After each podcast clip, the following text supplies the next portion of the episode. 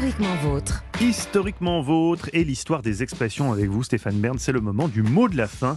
L'histoire d'une expression aujourd'hui, du lard ou du cochon. Oui, et ça nous est tous arrivé un jour. On reçoit un compliment. Mm. Mais plutôt que de s'en réjouir, on doute de la sincérité de notre interlocuteur.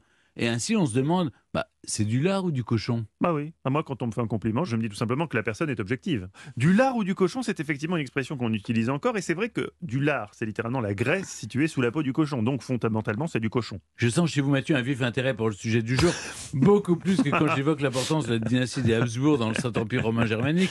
Oui. Vous m'envoyez réjoui. L'expression du lard ou du cochon va naître à la fin du XVIIIe siècle. En gros, cela signifie qu'on hésite entre deux choses qui sont a priori identiques. En tout cas, très proches. Un peu comme dans l'expression euh, c'est bonnet blanc ou blanc bonnet. Euh, Là, c'est franchement pareil. Du lard ou du cochon vient en fait d'une autre expression que l'on utilisait au XVIIe siècle quand on disait ni chair ni poisson. C'est l'Église qui, pendant le carême, a longtemps hésité pour savoir ce qui était autorisé ou non de consommer.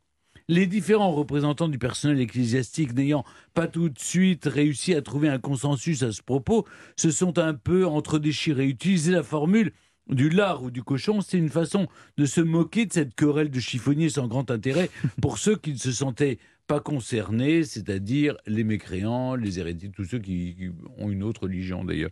Euh, du lard ou du cochon, c'est en fait une parodie de ni chair ni poisson, puisque dans cette période, vous avez le droit ou du poisson ou de la Mhm. chair. Ah, terminons sur une pensée pleine de bon sens d'un homme politique, c'est rare, profitons-en. Chez moi, quand on tue le cochon, tout le monde rit, sauf le cochon. C'est du Edgar Faure, et ayons une pensée pour le cochon. Pauvre cochon.